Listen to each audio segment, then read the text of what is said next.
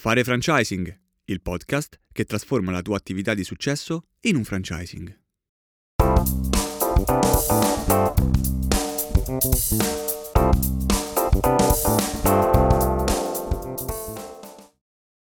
Benvenuti nel quarto episodio del podcast eh, Fare franchising.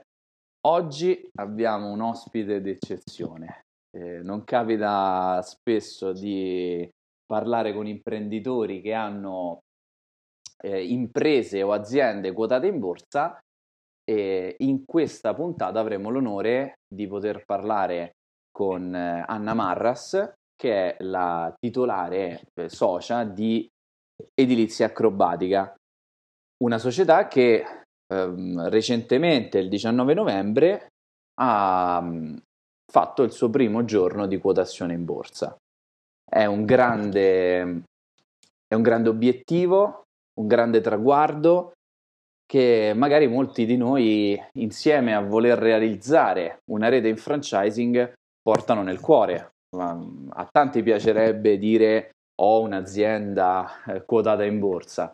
Ecco, eh, Riccardo e, ed Anna ce l'hanno fatta grazie proprio al franchising.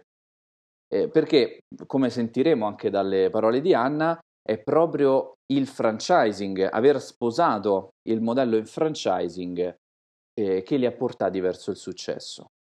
E fra l'altro Enrico, devo dire che loro hanno, hanno avuto la, mm, dire, il coraggio di entrare in un settore fermo da anni da un punto di vista di, dire, di innovazione e quindi l'idea diciamo la verità, abbastanza folle, ma quella lucida follia che spesso hanno gli imprenditori di cercare di far cosa? Di eh, inquadrare una determinata area all'interno di un, di un, settore, come quello del mondo dell'edilizia, che è quella lì che un tempo chi doveva su di una facciata di un palazzo, per esempio, effettuare dei lavori, era costretto a montare dei ponteggi, i classici tubi innocenti. Poi dopo i tubi innocenti abbiamo visto il, quella sorta di macchinario che come se fosse una, una, scaletta porta in alto il piano dove operano gli operai utilizzando due montanti laterali e quindi fanno salire e scendere questa piattaforma sulla quale lavorano gli operai. Loro invece hanno applicato delle tecniche eh, che si, utano, si, utilizzano normalmente in, nell'alpinismo, delle arrampicate, le hanno trasformate in un, in un business. Insomma, è una rivisitazione molto molto interessante che mi fa venire in mente quello che per esempio ha fatto Cirque du Soleil rispetto al classico circo tradizionale. Quindi cosa hanno preso? Hanno preso un sistema oramai fermo da anni, hanno cercato di capire come poter ottimizzare i costi, come renderlo anche più cool, più, eh, più attraente e hanno lavorato in maniera eccellente. La, la quotazione in borsa è sicuramente il, dire, la prima, perché sarà solo la prima di una lunga serie di gratificazioni che, che questi due imprenditori raccoglieranno nella loro storia. Davvero tanto di cappello perché non era un settore facile dove entrare e loro ci sono riusciti davvero, davvero alla grande, molto molto bene. Questa tua riflessione, Ernesto, mh, mm, mi fa venire in mente un'altra idea, poi lasciamo lo spazio all'intervista con Anna. L'idea dell'innovare e del rivoluzionare il proprio mercato. E questo a prescindere dal fatto che serve ed è indispensabile per una qualsiasi azienda, nel franchising lo è ancora di più, perché se parliamo appunto di leve differenzianti, ne abbiamo parlato nella seconda puntata, ne abbiamo parlato anche la volta scorsa insieme ad Umberto, la leva differenziante migliore è sicuramente quella di avere un approccio innovativo ad un problema vecchio, cioè rifare la facciata è un problema che c'è da quando oh, è, nato, è nata l'edilizia, quindi da quando esistono i condomini, parliamo del 700-800, no? da quando inizia, eh, iniziano a crearsi grandi palazzi, eh, automaticamente si creano queste problematiche legate al rifare la facciata. Eh, quindi è un problema antichissimo, parliamo di 200 anni, eppure eh, relativamente da poco, perché poi l'idea è nata da Riccardo, l'imprenditore è Riccardo Iovino che con un colpo di genio dice cavolo facciamo questa, proviamo ad applicare queste, questa tecnologia dell'alpinismo che poi lui utilizzava per eh, fare la manutenzione alla propria barca e proviamo ad applicarla per fare la manutenzione dei condomini. E questo ha portato enorme beneficio per il cliente, questo lo vedremo tra, nelle parole di Anna, ed ha portato soprattutto un'innovazione potentissima in un mercato difficilissimo come quello dell'edilizia. Quindi io a questo punto ascolterei le parole di Anna anche per capire bene e ehm, ascoltare dalle sue parole quali possono essere le strategie anche per avere eh, l'idea giusta per portare magari chi oggi ha delle, mm, delle idee nuove, delle, mm, delle proposte innovative, portarle poi al successo. Assolutamente, dai, ascoltiamo. Sono Anna Marras e eh, ho incontrato anche io edilizia acrobatica sorprendendomi molti anni fa in un'accademia proprio durante la quale l'imprenditore fondatore dell'azienda Riccardo Iovino stava studiando per migliorare se stesso. Certo. E l'ho incontrato sui banchi di scuola e devo dire sono rimasta colpita perché l'idea era straordinaria e mm, lui però aveva una grande difficoltà era cresciuto, esisteva dal 94 l'azienda, io l'ho incontrato nel 2006, eh, già eh, tra eh, me, Anna e il mio socio, che è il socio fondatore Riccardo Iovino, è avvenuta una cosa, una sinergia di questo genere. Eh, lui era stato abile dal 94 al 2006 a portare il gruppo eh, a realizzarsi, a confermarsi, ma più di tanto non, non cresceva il duo, la cospirazione, il fatto che eh, un imprenditore non può avere tutte le caratteristiche e tutto il potenziale espresso in ogni dipartimento, ha fatto sì che lui scegliesse una persona che si dedicasse davvero alla crescita delle persone. Certo. Questo ha fatto sì che si potesse realizzare un bel modello molto chiaro, molto pulito, molto lineare estremamente facile da duplicare. Ecco perché è arrivato poi il progetto del franchising. Mi hanno colpito molto le ultime parole di Anna in cui eh, parlava di aver semplificato, di aver fatto un lavoro di semplificazione del modello.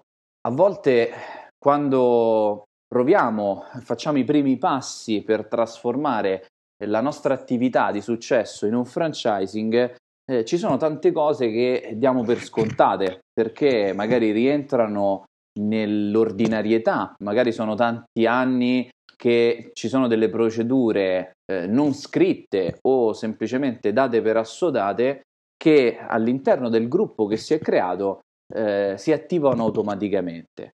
Ecco, uno dei passi importanti nel mondo del franchising è quello di non solo analizzare la propria attività e quindi trovare una persona che eh, ci affianchi nel guardare anche con un occhio esterno, perché eh, Riccardo comunque per tanti anni ha avuto un'azienda di successo, di forte successo, di grande successo, ma quando è entrata Anna, con un occhio esterno, è riuscita a dire eh, semplifichiamo qui, miglioriamo questo processo, eh, ragioniamo meglio sul come far vincere le persone all'interno della struttura, valorizzando di più le risorse umane, poi soprattutto in un mercato come l'edilizia le risorse umane sono fondamentali, ecco, semplificando il modello è lì che nasce piano piano la prima bozza di franchising. E un'altra cosa molto importante, proprio che ci aiuta sia a semplificare il modello, sia a far performare le persone che lavorano con noi, ma anche nell'ottica di far performare i nostri futuri francesi, quello che ha unito poi Anna e Riccardo è stata la formazione. Eh, Anna fa eh, riferimento ai banchi di scuola, ad una scuola di formazione eh, che è la OSM di, di Paolo Ruggeri e Andrea Condello, che sono partner di rating, quindi sono nostri partner e si occuperanno e ci aiuteranno eh, a capire meglio quali sono le, le strategie, gli atteggiamenti e mh, anche eh, qual è il know-how giusto per poter trasformare una, un imprenditore che è molto bravo a gestire la propria attività in un vero e proprio coach che eh, guida tanti altri imprenditori eh, verso il successo delle proprie attività. Quindi formazione eh, è sicuramente uno dei suggerimenti che portiamo a casa dall'intervista, da queste prime parole dell'intervista di Anna, eh, e semplificazione dei processi. Riccardo aveva una realtà di grande successo a livello locale che questi due ingredienti, formazione e semplificazione dei processi, hanno portato poi al, alla duplicazione e al successo.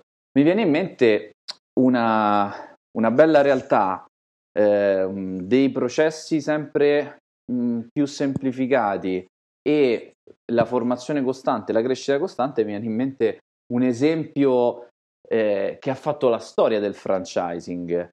E, Ernesto. Eh, infatti, infatti mi stavi, stavi leggendo nel, nel, pensiero, perché quando Anna ci ha raccontato un po' questo incontro con, uh, con Riccardo, la mente mi è saltata subito ad una storia che tra l'altro il film uscito non poco tempo fa e poi il successivo libro che raccontava la storia della, di McDonald's mi ha riportato all'incontro oramai conosciuto quasi da tutti di, di Ray Kroc con i fratelli McDonald. Ray Kroc si ferma davanti a questo, a questo locale lo guarda allibito perché all'epoca era impensabile riuscire a mangiare un panino in quei tempi osserva, si mette lì, guarda le procedure interne, il sistema con il quale questi due geniali fratelli avevano processato la lavorazione del panino e se ne innamora e decide di, di, di metterci quel suo che era quell'idea di semplificazione a cui facevi riferimento anche tu prima e l'ha fatto anche Anna,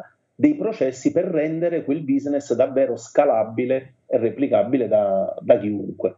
Beh, i fratelli McDonald's sappiamo tutti come è andata a finire la storia, non hanno avuto l'intelligenza di Riccardo che invece ha tirato dentro Anna trasformandola in una socia e riuscendo in un grandissimo obiettivo, quello di far sì che un'idea geniale con il giusto sostegno potesse addirittura arrivare a, a, quotarsi, a, quotarsi, in borsa e questo per tutto il movimento franchising è davvero un, un gran bell'evento che ci fa, come dire, guardare verso il futuro in maniera sempre più, sempre più forte, sempre più bella, perché finalmente quello che io ripeto da anni, che il franchising è una cosa seria, se approcciata nella maniera corretta può raggiungere davvero dei risultati, risultati eccellenti.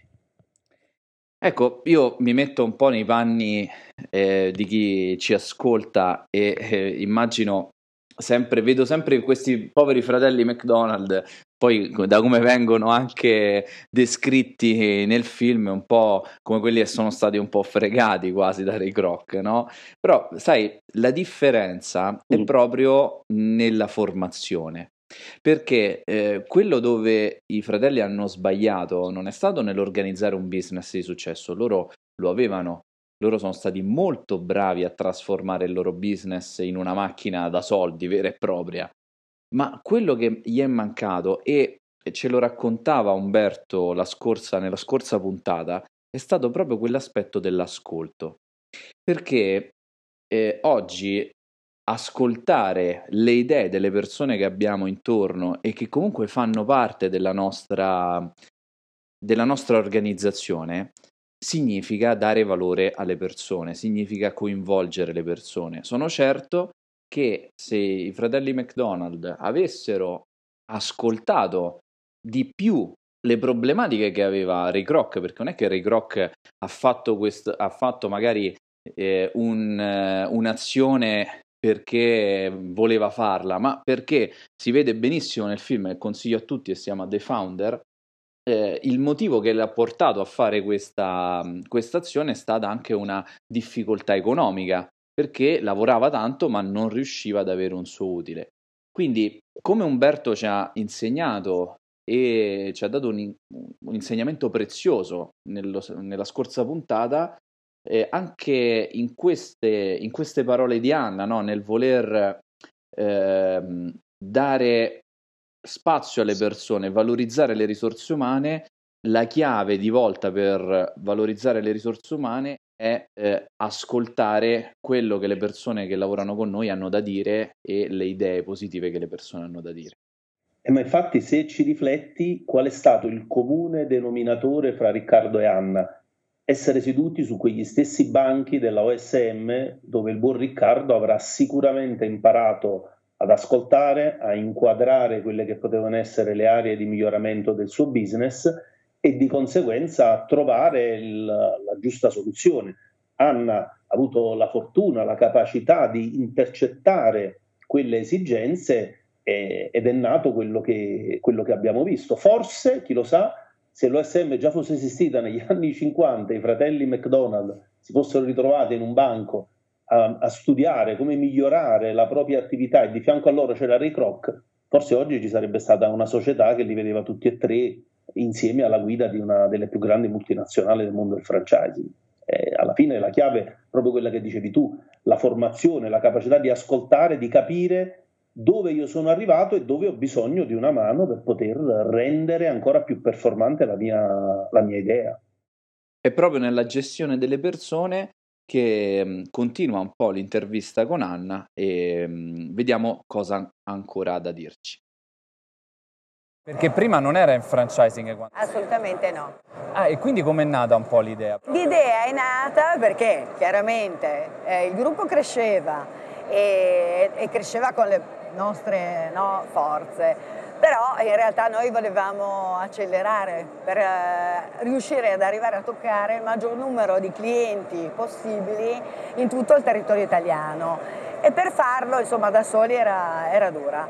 Allora Riccardo ha avuto questa idea geniale e dice facciamo perché non troviamo degli alleati che ci aiutano a me è piaciuta tantissimo perché ho subito visto l'opportunità per un sacco di persone, imprenditori in territori dove magari dovevano riscattarsi, trovare una nuova idea e ha detto accidenti dai, eh, Riccardo è veramente determinato, Qui in Italia ha iniziato a fare delle domande per, e gli rispondevano come tanti anni fa non è possibile.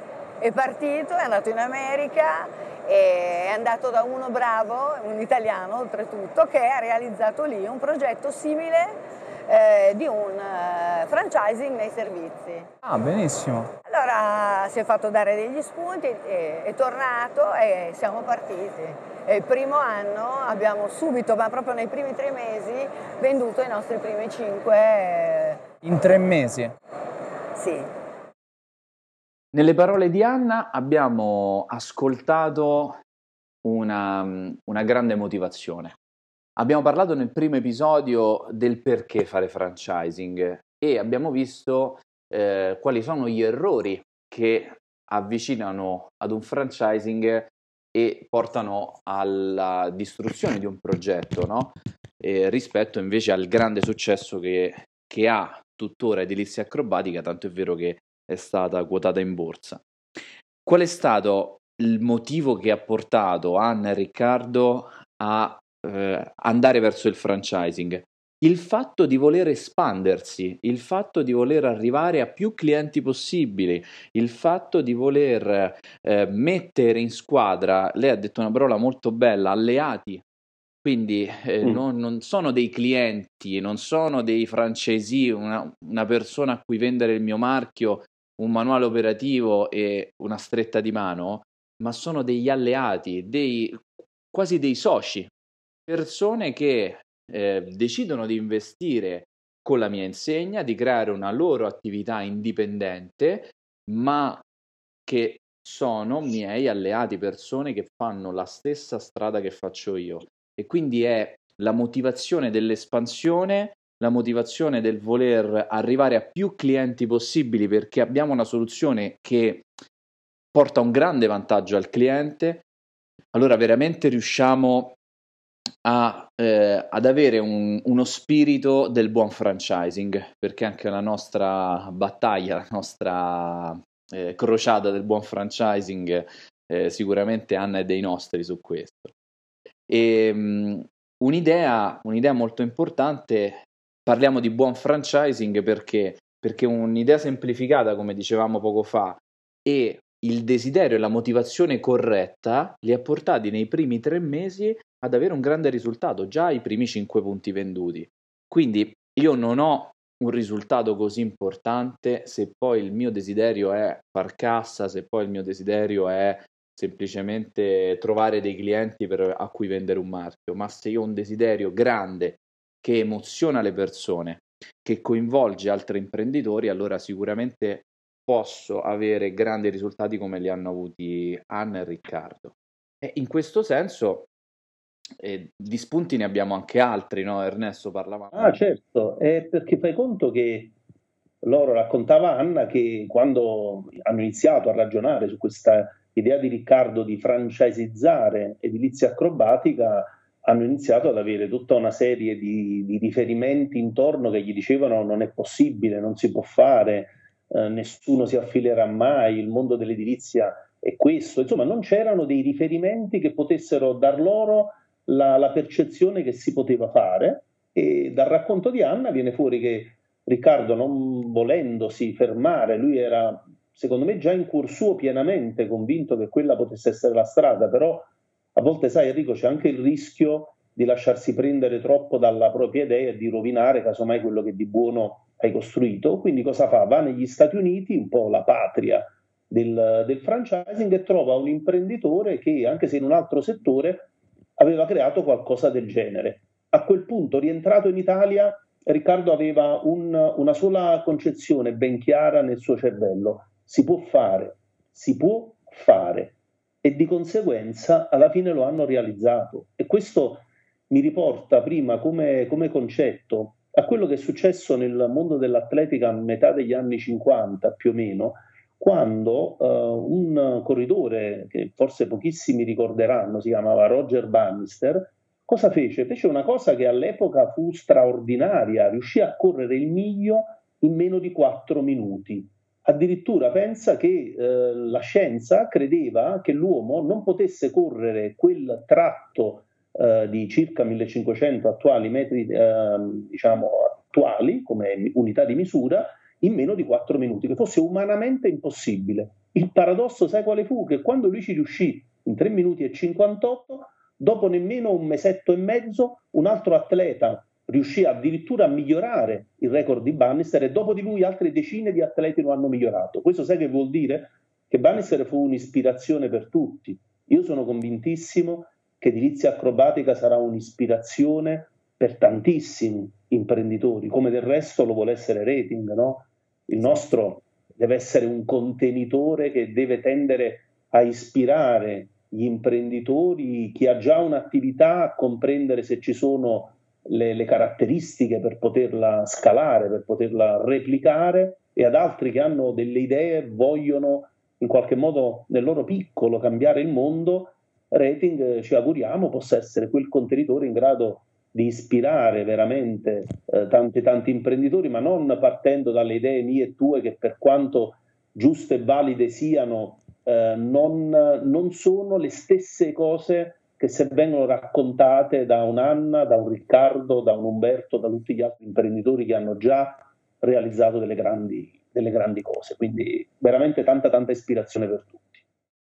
Ma è proprio per questo che il progetto Rating si basa proprio sull'esperienza di chi già ce l'ha fatta, perché assolutamente. Ecco, non serve fare un viaggio in America, non serve più, ok, non serve più fare un viaggio in America per eh, scoprire se il franchising può funzionare, quali sono le logiche del franchising, perché ecco, esiste rating, è nato rating e la nostra intenzione, la nostra visione è proprio quella di voler aiutare le persone, aiutare gli imprenditori che hanno una grande idea di successo a livello locale a trasformarla in un franchising. E fai conto, fai conto che in buona parte noi con il nostro progetto, che ovviamente non è nato da un giorno all'altro, ma ha cercato di essere, dire, l'abito giusto per tutti questi imprenditori, come diceva Anna, lo abbiamo reso semplice di accesso eh, possiamo immaginare che qualcuno mentre sarà in macchina in mezzo al traffico starà ascoltando questo podcast starà incominciando a far girare la mente e gli verranno 1200 idee.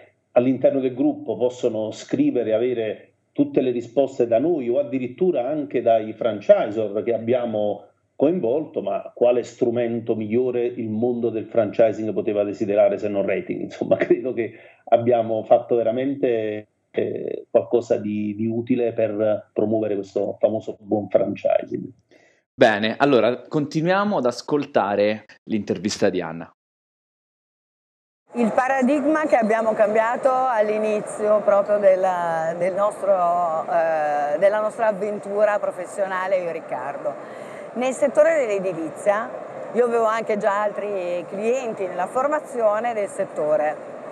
Che cos'è che eh, mi sono accorta che succedeva al settore? Si sentiva parlare di delibere, di cantieri, di lavori, di capitolati e mancava sempre il protagonista più importante, cioè il cliente finale.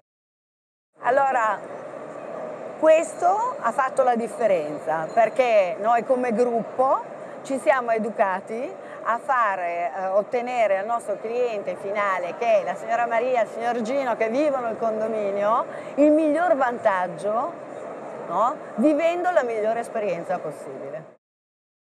Beh Enrico, devo dire che questo passaggio di, di Anna sul cambio di paradigma mi ha veramente colpito, perché se ci ragioniamo un attimo, loro che cosa hanno fatto? Invece di pensare di rendere appetibile il percorso di affiliazione per l'imprenditore, hanno pensato invece che all'imprenditore all'utente finale che avrebbe beneficiato di quell'affiliazione. Quindi hanno cercato di rendere il loro servizio il più appetibile possibile per il cliente finale. In questo caso il cliente finale è un condomino che vive in un, in un palazzo che presumibilmente l'amministratore ha deliberato la, l'esecuzione di alcuni lavori, per esempio per rifare la facciata, e ovviamente il condomino starà pensando, mo ci montano sti ponteggi, i ladri che salgono, ci tolgono la luce, eh, chissà quanto tempo dovrà restare questa cosa davanti al palazzo che lo imbruttisce, e tutta una serie di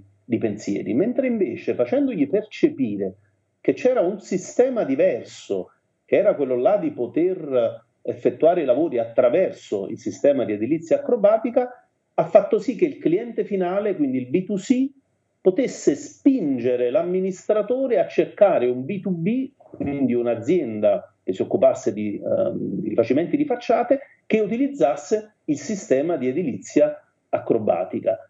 Eh beh, è veramente tanta tanta roba. Poi del resto, Enrico, tu che con un'altra attività hai a che fare molto con gli amministratori, penso che questo è un input di una potenza incredibile, anche perché ovviamente quando arriva l'input l'amministratore, tra virgolette, è costretto ad andare dall'esclusivista di zona di edilizia acrobatica. e una volta che fa un bando dove mette determinati parametri, sono solo loro che sono strutturati in quella maniera, quindi veramente una, una forza inaudita come, come ribaltamento del, della proposta commerciale. Ah, in termini di marketing, Ernesto, questo è un paradigma assolutamente in linea con i nostri tempi e eh, rivoluzionario al tempo stesso perché prima si pensava, ecco, l'ha detto Anna, no? eh, l'imprenditore edile parlava in termini di capitolato, quindi andava mm. dall'amministratore di condominio dicendo avete stabilito un capitolato dei lavori, vediamo, io vi posso fare un preventivo di 10. Poi l'amministratore ne sentiva altri 5, eh, quindi io ho un preventivo di 9, un preventivo di 7, un preventivo di 12, un preventivo di 14 e l'assemblea poi va a deliberare il lavoro. Oggi Diciamo poi sì, come, come, giustamente dicevi tu, io sono socio di una posta privata che si chiama Postino Puntuale, che anche qui, anche su Roma, per ora lavoriamo soltanto su Roma, e copriamo tutto il territorio romano, facciamo ehm, ormai quasi un milione di euro di fatturato e siamo riusciti ad avere questa enorme penetrazione del mercato perché poi siamo specializzati solo ed esclusivamente in amministratori di condominio, quindi un po' lo stesso cliente a cui gli affiliati di edilizia acrobatica si vanno ad interfacciare l'amministratore di condominio oggi sceglie postino puntuale, che è la mia posta, perché noi siamo attenti al condomino. Quindi vuoi fare bella figura con il condomino? Eh, postino puntuale è la posta giusta per te. Perché? Perché aspettiamo eh, più tempo per far sì che la signora Maria, che poi è la signora che, che prende la raccomandata, perché eh, un manager come te, Ernesto, o un ragazzo giovane come me, che sono abituati, siamo abituati a lavorare con il computer, oggi riceviamo una PEC o riceviamo un'email, mentre invece mia madre, per esempio, che è una signora di, di 60 anni, riceve la sua raccomandata, è contenta così, vuole la sua raccomandata, vuole avere il cartaceo. E chi è questo target? È un target che magari ci mette un pochino a rispondere al telefono, al citofono. È un target che gradisce magari che il postino salga al piano a portare la raccomandata. E questo oggi è il motivo per cui Postino Puntuale sta funzionando tanto ed è anche il motivo per cui eh, Edilizia Acrobatica ha fatto la differenza perché non ha pensato a come, bra- come sbragare il prezzo il più possibile, anche se poi comunque hanno dei vantaggi anche a livello economico, però non ha pensato a quello, non è, Anna non ha parlato dell'aspetto economico, cioè scegliere edilizia acrobatica mi permette di avere un risparmio, ma no, mi permette di dare un disagio minore che è oggi il problema più grande, perché tanto su un lavoro ripartito, quei 1000, 2000 euro, 3000 euro, 5000 euro, alla fine non cambiano tantissimo se siamo in 10, 20, 30, 40 condomini, ma cambia, fa tutta la differenza del mondo il fatto che, per esempio, eh, sono tranquillo che non mi salgono i ladri in casa. Questo per me, mm. per esempio, è un aspetto importantissimo, quello della sicurezza. Magari c'è, eh, c'è chi il ponteggio mi occupa, i, magari i posteggi auto sotto al, um, al condominio, o peggio addirittura, come è successo per esempio a casa di un, di un mio carissimo amico, per montare i ponteggi e fare la facciata. Sotto c'erano i box e quindi hanno dovuto montare i ponteggi anche sotto perché se no il peso del ponteggio avrebbe potuto creare dei cedimenti strutturali sui box, quindi un, uno sforzo immane per fare magari i frontalini che grazie all'idea innovativa di edilizia acrobatica si riescono a fare con, con il loro sistema. Quindi pensare alle esigenze del condomino, del cliente finale, che poi è quella, la persona che paga, oggi ha portato, porta alla vittoria. Eh, la stessa cosa è oggi il franchising sano, eh, lavora su questo, lavora sul vantaggio che io posso dare non tanto nel far guadagnare soltanto il mio affiliato, no? perché poi vedremo quanto è importante, poi eh, faremo anche un, un focus, una puntata focus sull'aspetto di quanto è importante far guadagnare l'affiliato, ma il guadagno reale in termini di maggior fatturato, maggiori incassi, maggiore utile, viene da un grande valore che io porto sul mercato e porto al cliente finale. E questo cambio di paradigma che oggi rappresenta anche un po' la rivoluzione digitale, no Ernesto? Assolutamente sì, quindi in buona sostanza è un po' quello che la famosa esperienza di consumo, no? Cioè edilizia acrobatica si è focalizzata sull'esperienza di consumo dell'ultimo cliente e eh, come dire, con una sorta di, di, di, di, passaggio a ritroso è arrivato poi all'affiliato che si è reso conto che affiliandosi poteva dare al proprio cliente finale ciò di cui lui aveva bisogno. È a dir poco geniale e penso che questo sarà di ispirazione a molti delle persone che ci stanno ascoltando in questo momento, veramente a tante.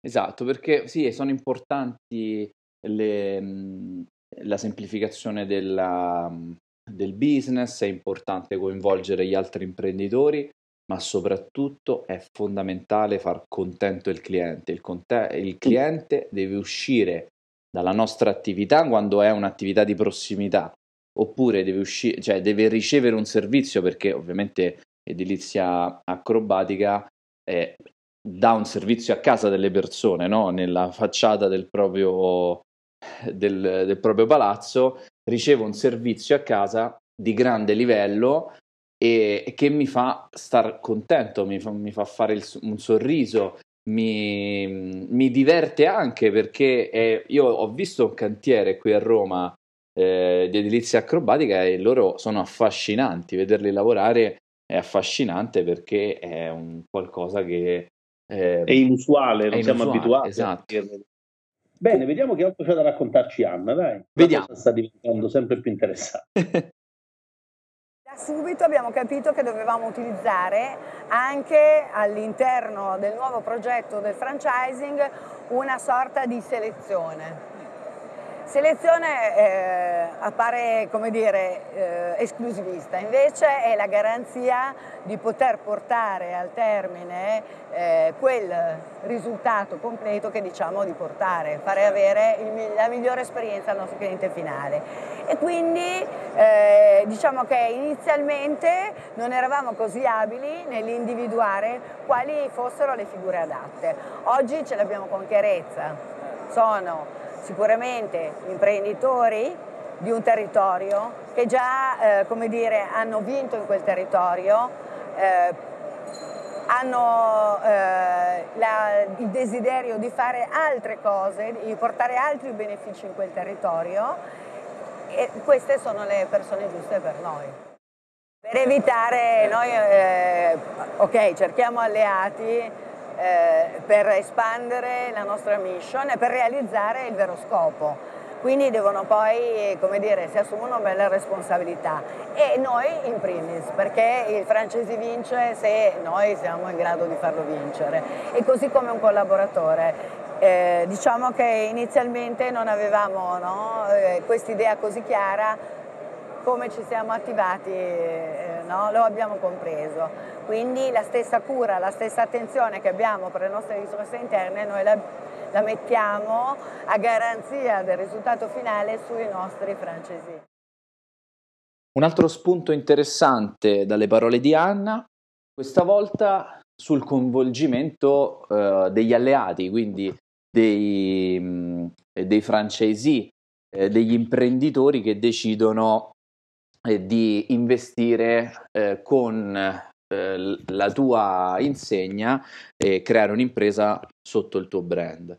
Ecco, un, rispetto anche alle cinque categorie di cui parlavamo nella puntata precedente, se eh, non, eh, non, te le ricordi ti consiglio di andare a rivedere la puntata con Umberto, eh, Anna si è focalizzata sulla quarta categoria di, di franchisee che è il, il manager imprenditore, quindi una persona che ha già vinto sul suo territorio e che vuole dare ancora valore aggiunto aprendo una, una realtà di edilizia acrobatica proprio sul territorio dove ha già vinto. Ecco, è proprio la focalizzazione, proprio il, um, il dire di no magari ad un affiliato che mh, mm, potrebbe avere eh, in linea del tutto teorica tutte le carte in regola, perché magari una persona che ha disponibilità economica è una persona che ha anche la disponibilità di tempo per seguire il progetto, magari una persona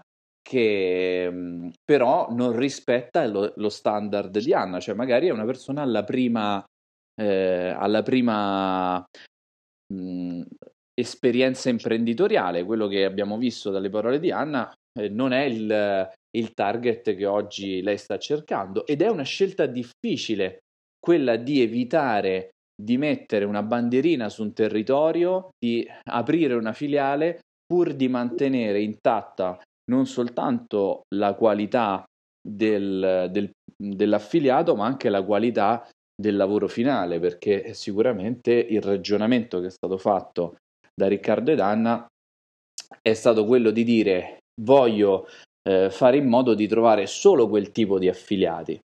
Spesso però questo tipo di ragionamento o si fa eh, dopo aver fatto degli errori ehm, oppure diciamo si fa facendo un lavoro di consapevolezza e di autoanalisi nel tempo perché magari c'è qualcosa che blocca la crescita. E questo non penso che sia stato soltanto l'errore o la criticità che ha incontrato Anna eh, nell'espansione, ma eh, Ernesto su questo poi ti chiedo ehm, la tua esperienza, eh, penso che sia un, um, un filo comune anche eh, di tanti altri imprenditori. E hai voglia, purtroppo, purtroppo devo, dire, devo dire di sì. E eh, una delle principali eh, criticità che individuo quando entro in un franchising, eh, diciamo che ha fatto, che ti devo dire, 4-5 aperture e poi si è stallato, è quello là di scoprire che non hanno individuato, non hanno disegnato prima il target di affiliato ideale. E quindi cosa fanno? Utilizzano una comunicazione generalista che parla un po' a tutti e ovviamente fa sì che può arrivare anche un potenziale affiliato non in target che ha la disponibilità economica per poter affrontare eh, l'affiliazione e l'azienda pur di mettere un'altra bandierina, pur di fare un altro affiliato, lo accetta, lo, se lo mette in casa per poi scoprire dopo che non era l'affiliato ideale. Quindi se eh, possiamo dare un, uno spunto a chi sta immaginando di eh, rendere scalabile la propria attività e quindi di poter trovare altri imprenditori ai quali fornire tutto il proprio know-how, bisogna proprio fisicamente disegnare questo affiliato. Noi nello scorso podcast ne abbiamo individuati cinque e sono tutti quanti molto dettagliati, hanno proprio delle caratteristiche addirittura di sesso, di età, disponibilità economica, eh, esperienze precedenti, eh, attitudini, quindi sono proprio ben definiti. E se io scelgo il numero 2 al posto del numero 4, andrò a fare una comunicazione mirata per colpire proprio lui. E grazie a questo sono sicuro di creare una squadra di affiliati quanto più coesa e performante possibile. Ovviamente c'è anche qualcuno come edilizia acrobatica che pur avendo fatto questo è incappato in qualche bandierina, bandierina sbagliata, ma poi come ha corretto il tiro,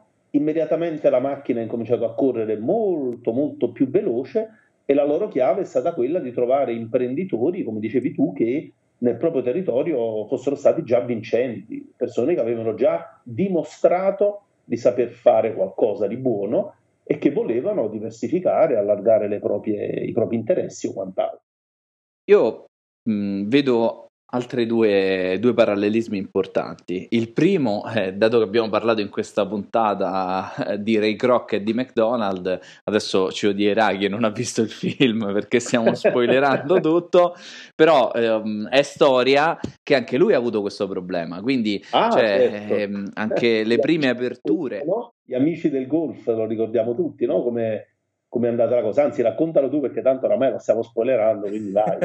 eh, che, eh, ecco, il, il, giovane Ray, mm, mm, giovane, poi aveva più di 54 anni, se non sbaglio, eh, preso dall'entusiasmo di questo nuovo format, propone a chi secondo lui poteva essere il target ideale. Perché? Perché aveva la disponibilità economica per poter aprire. Quindi presenta al circolo eh, durante una cena presenta questa, questa idea del ristorante McDonald's, però questo si rivela un fallimento incredibile perché queste persone non erano il target giusto. Poi così non, non spoilerò troppo, così chi vuole vedere il film The Founder se lo, se lo può gustare anche, anche dopo questa... Assolutamente sì. questa cosa, però sicuramente è stato un errore talmente eh, decisivo e talmente caratteristico di un franchising che magari parte con buone intenzioni ma con eh, poca strategia e, ehm, è proprio quello di sbagliare nel eh, non identificare un, franchising, un franchisee ideale. Ma la, il secondo spunto è proprio legato al mio mondo, al mondo del marketing, perché ecco, nel mondo del franchising è evidente, no? Perché nella vita di un franchisor magari i francesi che incontreremo, mi auguro che siano migliaia, però generalmente sono delle centinaia, no? magari sono 100 per chi eh, è andato molto bene, 200, 300, quindi diciamo sono persone che comunque ho eh, sempre la possibilità di, eh, di incontrare, o sono persone con cui poi effettivamente devo fare una scelta importante eh, di vita perché devo condividere con loro un aspetto fondamentale della loro vita ma questa, questa regola dello scegliere bene il cliente ideale è alla base di una buona strategia anche di marketing, perché anche quando io devo parlare poi ecco, eh, come l'abbiamo visto anche poco fa in, um, in edilizia acrobatica, no? il cliente ideale di edilizia acrobatica non è l'amministratore di condominio, ma è la signora Maria il signor Gino che scelgono di fare la facciata e che spingono l'amministratore ad scegliere edilizia acrobatica come soluzione rispetto ad un ponteggio tradizionale.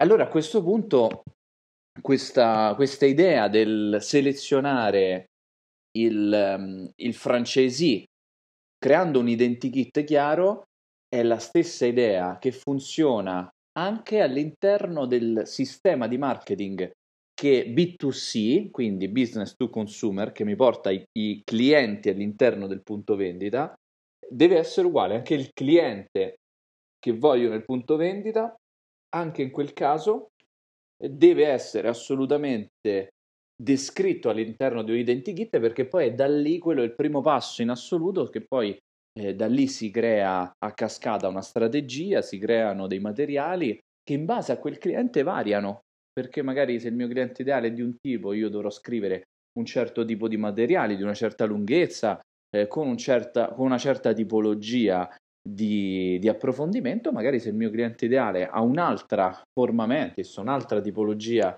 di, di, di persona, magari potrò scrivere meno o dovrò scrivere ancora di più. Questo che è una regola del marketing diventa anche una regola del franchising e, e ce lo dimostrano i fatti. Quindi molto spesso trovo anche delle campagne marketing B2C molto generiche, molto generaliste, molto incentrate sul prodotto piuttosto che sul cliente e sono campagne che non funzionano. Sono campagne che, come non funziona un format che parla nel mondo dell'edilizia di capitolati, di caratteristiche tecniche, ma funziona un format che parla di comfort nel, nel lavoro che ricevo come, come condomino, funzionerà nel, nel marketing qualsiasi altra cosa, funzionerà nel marketing della mia pizzeria se deciderò, per esempio, di parlare solo ed esclusivamente alle famiglie o parlare, per esempio, del manager o parlare, per esempio, alla casalinga o parlare ai ragazzi piuttosto che alle persone eh, più mature. Ecco, quindi come è fondamentale nel, um, nella scelta degli affiliati lo è nella scelta dei clienti, ma lo è, e così do anche quest'altro spunto che mi è venuto in mente sempre ascoltando le parole di Anna, lo è anche nella scelta dei collaboratori. Anche nel mio collaboratore, eh sì. eh, è così, è così Ernesto, anche nella scelta dei soci, no? Cioè, il, mio, il mio collaboratore, il mio socio, io lo immagino così, e, e lei la, lo ha detto, lo ha detto, io il mio affiliato lo scelgo come se stessi scegliendo un mio collaboratore. E, e questa è un, una riflessione preziosa, perché, eh, cavolo, se ci pensiamo un attimo, no?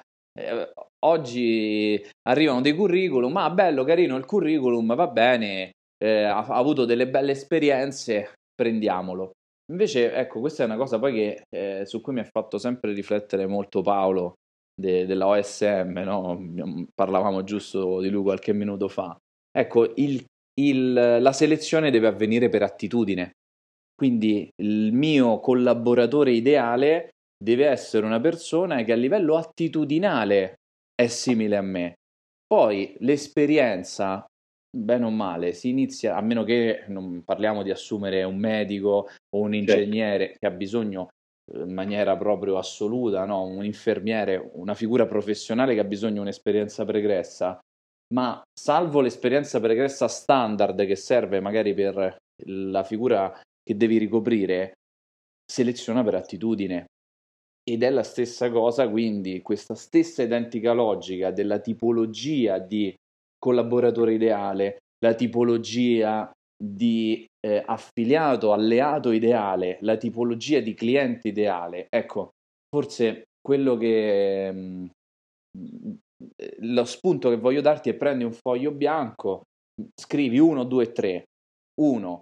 Chi è il mio potenziale futuro affiliato ideale? Due, chi è il mio cliente B2C, quindi chi è il consumatore ideale che deve entrare all'interno del mio negozio. E il punto tre, chi è il mio collaboratore ideale che devo assumere io nel mio punto vendita e far assumere ai miei francesi. Quindi questo, questo foglietto di carta poi te lo metti da parte nel portafoglio e quando magari, ecco, anzi addirittura se ti va di parlarne insieme, scrivilo sul gruppo, vai sul gruppo Facebook eh, rating e parliamone, siamo qui apposta, eh, è qui apposta certo. Anna, eh, ci sono tutte le persone, cioè, ci siamo io, ci, mh, mm, ci sono i miei ragazzi, ci sono io, c'è Ernesto, ci sono i collaboratori di Ernesto, quindi abbiamo una squadra di persone che è pronta a confrontarsi e a darti uno spunto in più. Ecco, se ti va di scriverlo nel gruppo, se ti va di scrivertelo su un foglio di carta, è una grande condivisione. Bene, allora continuiamo ad ascoltare l'intervista di Anna. Infatti un altro dei punti di svolta è stato reclutare cambiare il sistema e reclutare eh, non alpinisti o gente capace ad appendersi, ma bravissimi muratori ai quali poi noi abbiamo insegnato ad appendersi. Questo io lo voglio sottolineare perché credo che sia uno dei risultati che mi fa battere più il cuore. Abbiamo rivoluzionato anche eh, la figura che era la figura del muratore, l'abbiamo rivalutata e oggi il muratore acrobatico è una nuova figura professionale. Beh, qui Anna ci ha regalato un'altra, un'altra perla, cioè allora non sono, loro sono partiti dal B2C, quindi dal cliente finale, per rendere appetibile il business all'affiliato, ma hanno addirittura creato un, una figura professionale eh, differente, nuova, per far sì che l'affiliato potesse in maniera piuttosto semplice intercettare il personale idoneo ad arrampicarsi sulla facciata di un, di un palazzo, perché poi parliamoci chiaro, io divento un, un, imprenditore, come imprenditore divento un affiliato di edilizia acrobatica, perfetto probabilmente il target che si affila non è certo chi poi si va ad arrampicare, no? è l'imprenditore che decide di investire in questa, in questa attività oggettivamente interessante, poi avrà bisogno di, di chi fisicamente si arrampica sulle facciate dei palazzi. Il primo pensiero che verrebbe in mente ad uno così che non è molto avvezzo al mondo del franchising o del marketing è quello di dire va, andrò a cercare fra chi si sa arrampicare. Il problema è che chi si sa arrampicare non è sicuramente un eccellente muratore e insegnargli a diventare un muratore sarebbe davvero un'impresa impossibile, ma fra l'altro, ma sarebbe interessato per diventare un muratore? Mentre invece loro che hanno fatto? Anche qui hanno invertito, hanno capovolto il paradigma e quindi cercano dei muratori ai quali gli dicono vuoi upgradarti, vuoi diventare un muratore acrobatico, cioè una nuova figura professionale grazie a quello che noi ti insegneremo. È come diventare un gruista, no? Sono pochissimi quelli che sanno utilizzare una gru rispetto a chi, per esempio, sa usare un muletto all'interno di, una, di un'azienda per scaricare dei pallet. Quindi la figura del, del muratore, a muratore acrobatico, è stato un altro colpo di genio che credo, Enrico, correggimi se sbaglio, a livello di marketing è tanta ma tanta roba.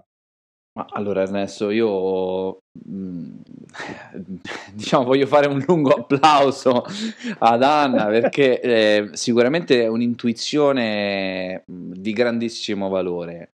E, mh, trasformare, creare una nuova categoria professionale eh, sottolinea ancora di più quanto poi nella pratica vengono fondate poi le considerazioni che, che ho fatto anche poco fa. No? Loro, hai visto, sul collaboratore ideale hanno creato un identikit no? che tu giustamente prima eh, hai puntualizzato, un muratore molto bravo che, al quale insegniamo a, ad appendersi. Questo eh, permette anche appunto di creare eh, una figura nuova che viene percepita anche dall'utente finale o dal eh, capitolato dei lavori o dall'amministratore di condominio come una figura nuova e che quindi esce dalla categoria del costo orario di un muratore ed entra in una categoria nuova perché poi il marketing ovviamente sappiamo bene che oltre a fare un gioco di percezioni ci è utile anche per eh, farci pagare quanto effettivamente il nostro lavoro merita di essere pagato. E quindi un muratore acrobatico avrà un listino prezzi che non è quello del muratore normale, ma del muratore acrobatico e automaticamente con un, un aggettivo in più vicino ad una parola che anche qui è antichissima come muratore, ha creato una categoria nuova. Ma questa è un'esperienza, per esempio, Ernesto, ti posso dire con certezza che funziona alla grande, perché è la stessa cosa che ho fatto io eh, in Hotlead, che è la mia, l'agenzia di marketing che ho gestito fino a, a giugno di, del 2018.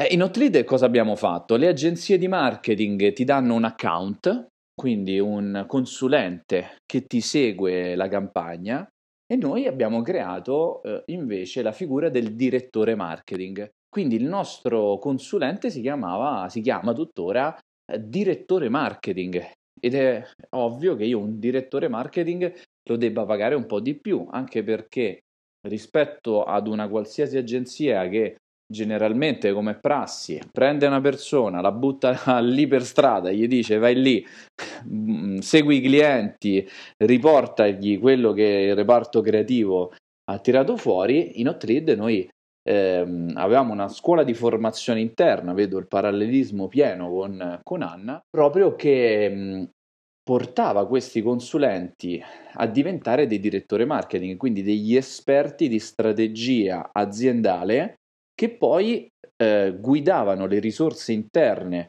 ad Hotlead, che è chi scriveva i testi, quindi il copywriter, poi il grafico, poi chi impaginava il tecnico che montava sulle pagine online, eh, l'advertiser che comprava la pubblicità, che compra tuttora la pubblicità su, sui vari portali, su Facebook, su Google.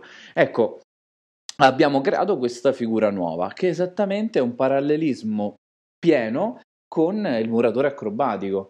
Quindi eh, siamo innovatori come imprenditori, come italiani, no? giustamente lo dicevamo nella scorsa puntata, come italiani siamo grandi innovatori, eh, quindi mh, lo spunto per me è prezioso, è prezioso e funziona anche, lo dico anche per esperienza personale. Ma poi ti dico di più, perché questo mi fa nascere, oh, come dire, un altro, un altro spunto di, di riflessione, che è quello lì legato uh, dal punto di vista proprio sociologico. Mettiamoci un attimo nei panni di un muratore Beh, il muratore si incontra, esce la sera con la fidanzata e tutto, si incontrano, tu che fai? E casomai l'amico dall'altra parte dice, ah, sono ragioniere, sono un impiegato, faccio questo e tu e io faccio il muratore.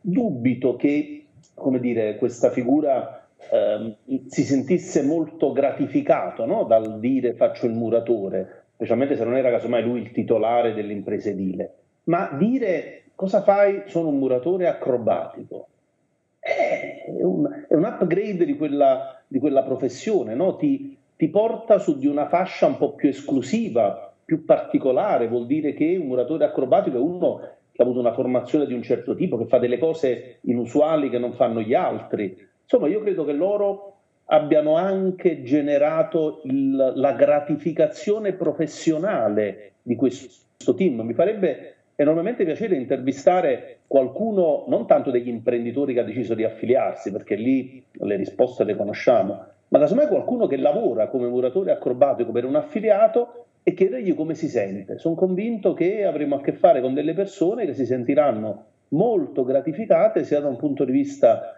eh, economico che professionale. È veramente bello, ma guarda, non è un caso se edilizia acrobatica è arrivata a quotarsi in borsa, non è assolutamente un caso. Tanta Beh. roba tutta assieme è veramente, era credo il primo premio che meritassero, poi ne vedremo, ne vedremo di belle eh, perché non si fermeranno qui. Ernesto, un'altra cosa che mi viene in mente è anche la figura del temporary manager, no? quella che hai introdotto tu all'interno del mondo del franchising, quella che, eh, che, porti avanti tu in prima persona, ma anche il tuo team porta avanti. No? Sì. Questa idea del temporary manager è una classe di professionisti completamente nuova no? rispetto al consulente che magari è specializzato su alcuni aspetti, il temporary manager ha delle responsabilità più ampie, più importanti, no? Sì, assolutamente sì. È sempre una. Eh, quando osservi un mercato, ti rendi conto questo mercato di cosa avrebbe bisogno, verifichi che nessuno lo offre e trovi la formula per. Di temporary manager ne esistono già tanti, ma temporary manager specializzati nel franchising, dove c'è un settore pieno di consulenti, non si erano mai visti. Così come di muratori ce ne sono tanti, ma muratori acrobatici davvero non li avevamo mai visti. Quindi bello, molto molto bello. Bene, su questi spunti che mm, concludiamo questa puntata, eh, ti invitiamo a continuare ad ascoltare il podcast che uscirà la prossima settimana e mm, sei invitato a partecipare al gruppo Facebook, ehm, puoi andare su facebook.com slash group, scri- eh, groups, scritto groups, slash rating e trovi il gruppo rating. All'interno della ricerca di Facebook basta scrivere rating scritto con la E, quindi rating, mm, lo scrivi all'interno della ricerca di, di, Facebook, puoi sia mettere mi piace alla pagina per essere aggiornato eh, su mh, mm, tutte le novità che pubblichiamo sulla pagina, sia, e la cosa che più mh, mm, di cuore ti consiglio è quella di entrare nel gruppo, di presentarti, di fare domande, perché siamo lì per te. Ci, ci piace l'interazione ed è proprio dalla condivisione che può nascere, che possono nascere ancora punti e perle importanti come quelle che abbiamo imparato e ci siamo appuntati dall'intervista con Anna. Bene, dai, ci vediamo al prossimo podcast. Alla prossima, ciao.